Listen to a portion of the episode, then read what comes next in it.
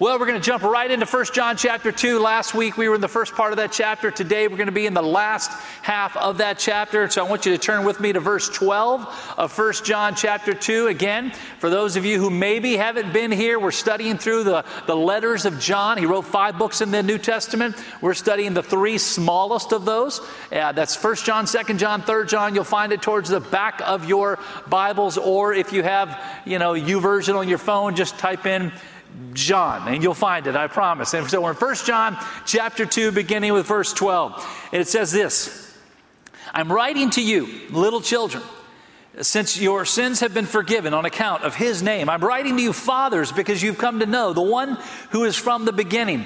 I'm writing to you, young men, because you have conquered the evil one. I've written to you, children, because you have come to know the Father. I've written to you, fathers, because you have come to know the one who is from the beginning. I've written to you, young men, because you're strong. God's word remains in you, and you have conquered the evil one. Do not love the world or the things in the world. If anyone loves the world, the love of the Father is not in him. For everything in the world, the lust of the flesh, the lust of the eyes, and the pride of one's possessions is not from the Father, but is from the world. And the world with its lust is passing away, but the one who does the will of God remains forever. Children, it is the last hour, and as you have heard that the Antichrist is coming, even now many Antichrists have come. By this we know that it is the last hour. They went out from us, but they did not belong to us. For if they had belonged to us, they would have remained with us. However, they went out so that it may be made clear that none of them belongs to us. But you have an anointing from the Holy One, and all of you know the truth. I have not written to you because you don't know the truth, but because you do know it, and because no lie comes from the truth. Who is the liar, if not the one who denies that Jesus is the Christ? This one is the Antichrist, the one who denies the Father and the Son. No one who denies the Son has the Father. He who confesses the Son has the Father as well. What you have heard from the beginning is to remain in you. If what you have heard from the beginning remains in you, then you will remain in the Son and in the Father. And this is the promise that he himself made to us, eternal life. I've written these things to you concerning those who are trying to deceive you. As for you, the anointing you received from him remains in you, and you don't need anyone to teach you. Instead, his anointing teaches you about all things and is true and is not a lie. Just as it has taught you, remain in him. So now, little children, remain in him, so that when he appears, we may have confidence and not be ashamed before him at his coming. If you know that he is righteous, you know this as well. Everyone who does what is right has been born of him." Now, this last part of this letter that John writes, he's writing this right up front to make it clear, like this is a universal message. That this is not a message, it was exclusive, it was not given to just a small group or just a special group. Remember, the reason that John is writing this letter is because he was fighting against Gnosticism. And again, just as a refresher, a reminder, Gnosticism was the idea that there was a special group of people within the church who felt like they were better than everyone else and that they had a relationship with God because they had some mystical knowledge of God that no one else had besides them. And that everyone else was not going to have a relationship with God, that it only came through this special little knowledge, this special little group. So, for instance, as an illustration, as you look around the room today, there's probably about 3,500 or so people in the room today. And as you look around the room and you see all the people, it's like there's this group of people, and that group of people are the group that are sitting like here in the first 5 rows, okay? And this group that's sitting in the first 5 rows, today we're going to call you the Gnostics, okay? So what we're going to call you is the arrogant people that think everybody else is not as good as you are, okay? That's who you are. Congratulations, okay? Happy Father's Day. So this is the group that felt like only they had a special connection to God. Only they had a relationship with God because they had been given this special little wisdom, this special little knowledge about God that came through this kind of special antennas that kind of came up from their heads, and then nobody else had it. So like all of you over here, look over at them. They don't like you. They don't think you know anything about God whatsoever. They're the special ones, and you guys are losers, see? That's what they think. And so that's why John is writing this letter, because this group of people right here were messing up the church. You know, you guys, I'm not talking about you specifically, right? Okay, just want to make sure. That's why John's writing this. And so right up front, it's like he gives us the picture. It's a universal message. That's why in verses 12 and following through 12 through 14, he says this, I'm writing to you fathers, I'm writing to you, children, I'm writing to you young men. Basically, he's saying this, listen, this message is for everybody. It's not just for this group right down over here. This message that I'm giving to you, this hope, this promise, this incredible gift of the gospel of Jesus Christ that you have heard from the beginning, like this that Jesus gave to us now 60 years ago. Now remember now, he's writing this in about 90 AD. Jesus went to the cross in around 30 AD. And so he's talking about a message that was given 60 years prior to when he's writing this letter. He's saying, so what you got at the beginning, what you heard from Jesus is still true, it is still accurate, it is still real, and that message is for you just as much as it's for them. And that's what he's writing. Like fathers and young men and children, over and over he says that in those first couple of verses there that we read today in 1 John chapter 2. Like guys, get it, it is still true, and it's for all of you. And then he goes on to tell us like what this message really is all about. And that's what we get in the second part that we read just a few moments ago, beginning with the first 15, which where he tells us, hey, walk away from the world and walk towards the light. Like walk away from the things of the world and walk towards the light. Look what it says again in verse 15. In verse 15, he says, do not love the world or the things in the world. If anyone loves the world, the love of the Father is not in him. For everything in the world, the lust of the flesh, the lust of the eyes, the pride in one's possessions, is not from the Father, but it's from the world. And the world with its lust is passing away, but the one who does the will of God remains forever. Now here's the idea he's given to us. We have to make sure that we recognize that as followers of Jesus Christ, like if you've made the decision to believe that Jesus is the Son of God, that he died and that he rose again, we celebrated with 7 who got baptized today who have made that decision. We celebrate over 100 plus young people this week who made that decision. As I look around this room, probably most of you, if not all of you in this room would say, yes, I've made that decision. What John is saying is just simply this. Like if you've made that decision, if you've made that declaration, then do not love the things of the world. Now, understand the Greek word that he's using here for the world is the word cosmos. Now, he's not talking about do not love this round thing that we live on, right? He's not talking about do not love God's creation.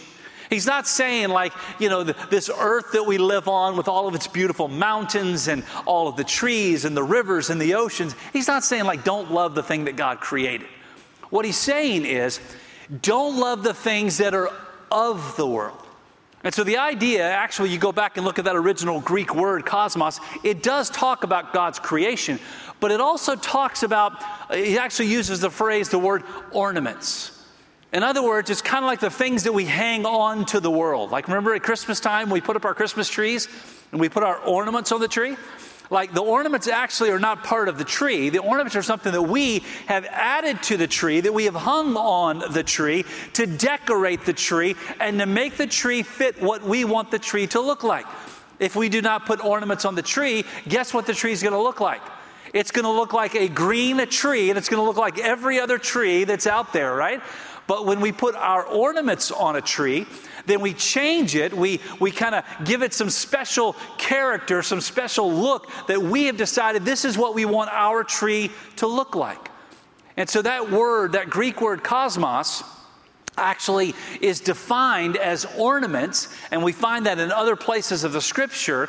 And what we see is this, is what John is saying is like, don't love the ornaments of this world. Now remember, what are ornaments?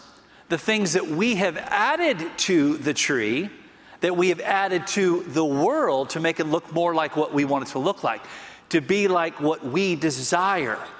And that's why he goes on to say the lust of the eyes and the lust of the flesh and the pride in one's possessions is we have changed God's creation to make it what we want it to be, to make it look like something that we desire for it to be. And guess what we all are?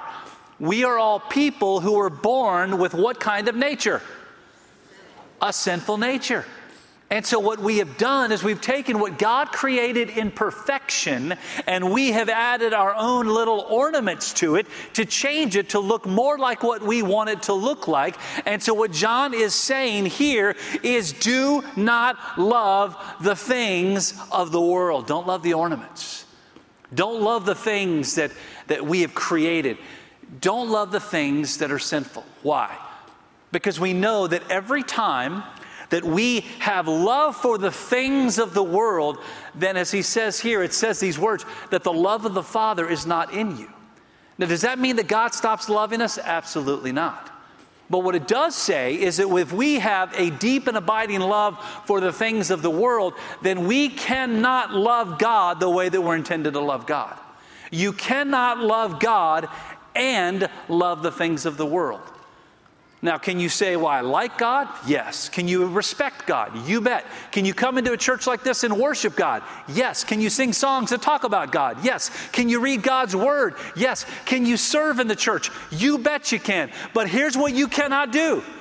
You cannot truly love God the way that God intends for you to love him when you have a place in your heart for the things of the world. In fact, Max Anders said it this way. If we love the world, we are not loving God. We cannot love the world and love God at the same time. This interpretation from this passage is strengthened by James chapter 4, verse 4. And listen to what James 4:4 says. Friendship with the world is hatred towards God. Now you think about that statement. Friendship towards the world is hatred towards God.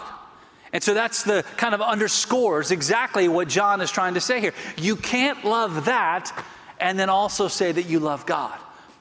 And yet today, let's be honest, there are so many Christians today who love the world. Man, who want to look like the world, who want to be more and more like the world, who want to embrace the things of the world. And yes, they'll still come to church.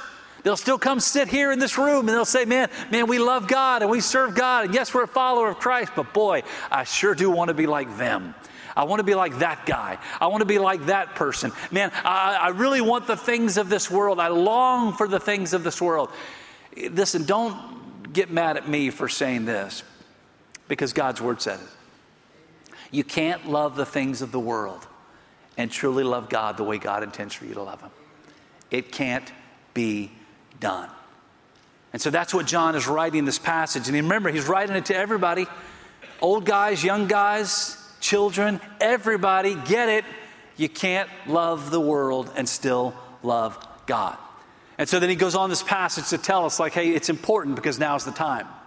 Like now is the time to change things. Now is the time to get back on track. Now is the time to turn things around. Because remember now, the church now, 60 years after Jesus is gone, 60 years after he had died and after he rose again and after he ascended into heaven, and this group right here, they're messing everything up, right? I mean, this group is coming to the church and they're blowing it. They're really taking the church down, this group is. And so listen to what John says in verse 18. Children, it is the last hour. Now, this is the only place in all of the New Testament where this phrase is used. And he's saying, guys, we're down to the last hour. Now you say, wait a minute now. Didn't he write this 2,000 years ago? And the answer is, yes, he did. And he's not talking about the last hour like it was 10:30 a.m. and he only had 1 hour left before everything was going to end. What he's saying is this is the last hour, talking about the time between the first coming of Christ and the second coming of Christ. Because we know the second coming of Christ is coming. And we don't know when it is. The Bible says we don't know the day or the hour. But here's what I do know according to God's word. When you study it through all of Scripture and you look at all the different passages and you see all the things that God talks about in the last days, like, guys, we have to be close. We have to be. I mean, it's impossible to think we can't be in the last days when you look at the insanity that is in our world today. And so here's what he says. Children, it's the last hour. And as you have heard the Antichrist is coming, even now many Antichrists have come, and by this we know it is the last hour. Now, again, this is a sign that John has given to us, okay? John is saying, here's how you know that you're in the last days. You know the Antichrist is coming. He's talking about the Antichrist, which is a prophetic figure talked about in the Scripture that is going to come during the tribulation period, okay? He says that here in the first. But then he says, and also even now many Antichrists have come. Now, when he uses that phrase Antichrist, he's not talking about the one that we read about in Revelation, the one that we talk about that is going to come during the tribulation. The Antichrists that he's talking about are the people who will come, who will be false Christs with a false message, with a false teaching. Remember, this group right here, these are Antichrists. I mean, you guys didn't know what you were coming to church for today, did you? I mean, that's what John is talking about. Like, there's a group that's coming, and they're the Antichrist. They've already come, and they're trying to take people away from, teach you things that do not line up with Scripture. Is that happening today? Let me ask you that question. Man, it's happening everywhere. And sadly, it's happening in places like this that have the word church on the outside sign. Because people have stopped teaching the Word of God, and they've started teaching what they feel, what they think, more importantly, what they like. You know what they're doing? They're hanging ornaments on the tree. And that's the world in which we live. It's the world John lived in. It's the world we live in. And here's what John had to say. Children, it's the last hour. Guys, we don't have a lot of time. Time is short. Look what it says in verse 21. I've not written to you because you don't know the truth, but because you do know it, and because no lie comes from the truth. And what is the promise that God has given to us, the truth that we stand on? Verse 25, and this is the promise that he himself made to us, eternal life.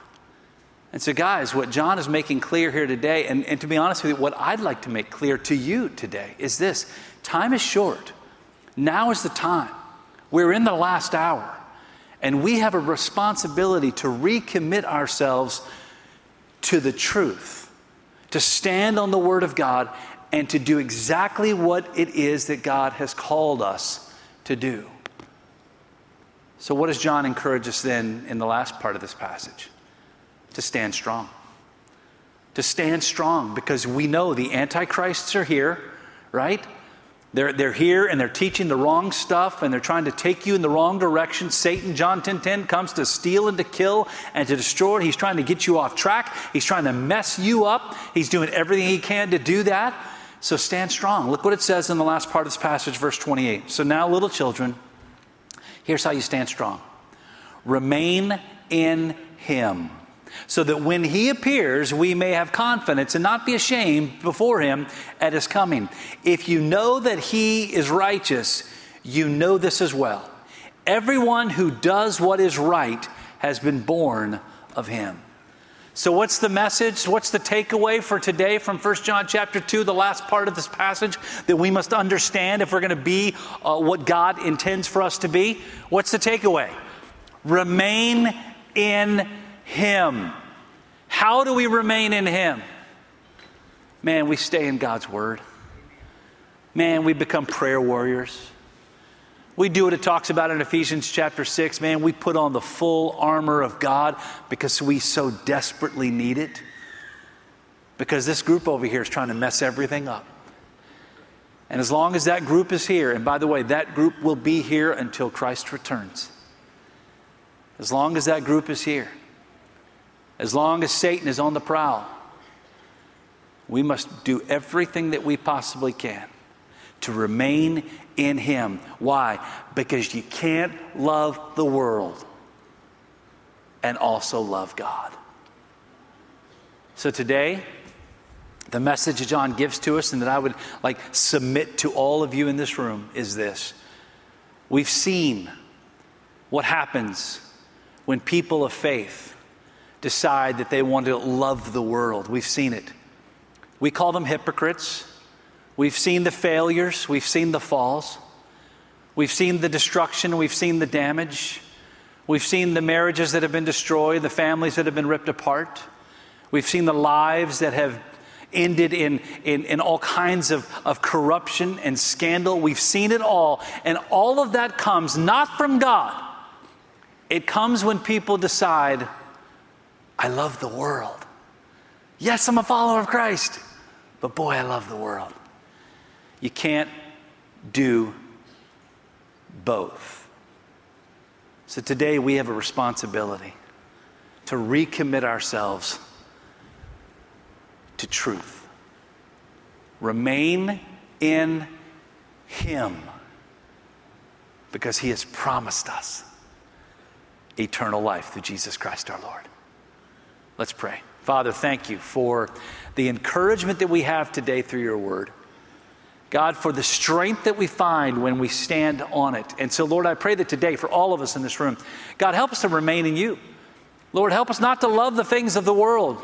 We read it a few moments ago, the lust of the eyes, the lust of the flesh, the pride of life, the pride of our possessions, the pride of our stuff, the pride of the ornaments of this world. God, help us not to fall victim, to fall prey to the attacks of Satan.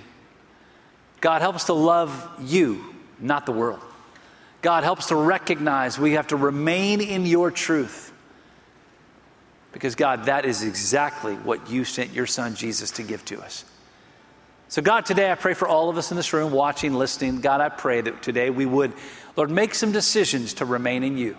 Because I know there's some people that are hearing my voice right now, hearing your word right now. And I know that they are loving two things. They're loving the world and they're loving God. And God, as we've heard today from your word, like that can't happen. They can't coexist. So God, I pray that today you would turn hearts towards you. God, that you would help us to recognize that we have to walk away from the things of the world and that we need to lean into loving you the way you intend for us to love you. And God, for that, today Lord, we just simply say we're sorry that we've messed it up. With our heads bowed and with our eyes closed. Our team is gathering here. The altar's open, as always. In a moment, we're going to stand and we're going to sing. And then when we do, the song that we're going to sing today just simply says these words, an old song, all to Jesus I surrender. That's really what it's all about. And so if you're here today and you've been trying to love the world and love God, my encouragement to you is maybe you need to come and kneel here and just say, God, today I recommit to you. I'm going to remain in you. Maybe you're here today, you don't know Christ. You're watching today, you don't know Christ. Hey, God loves you, and Christ died for you. He was buried, and He rose again. And according to God's word, that even though we deserve to be separated from God, that God sent His Son Jesus so that we could be brought back to Him, that we could be connected to Him, made right with Him. And today, if you want to meet Christ as your Lord and Savior, I'd love for you to come down and talk with one of our team members, and they'd love to share the truth of the gospel with you today.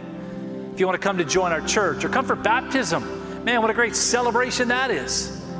I just encourage you as we stand right now and as Charles leads us this morning, that you step out right now and do what it is that God is calling you to do. And by the way, what we've heard that is this, to remain in Him. Charles, lead us, and let's step out. The altar's open. All to Jesus I surrender, all to Him I freely give. I will ever love and trust Him in His presence daily live. I surrender all. I surrender all to Thee, my blessed Savior. I surrender all. Father, today we do surrender ourselves to you, God. We pray that you would help all of us. Lord, even though we do all face temptation, we all go through difficult times, God, we know that Satan is out there trying to pull us away from you. God, I pray that you would give us what we need. Give us strength.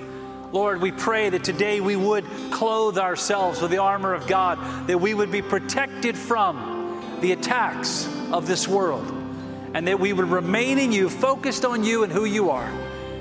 And God, that you would use us to bring light into a dark world.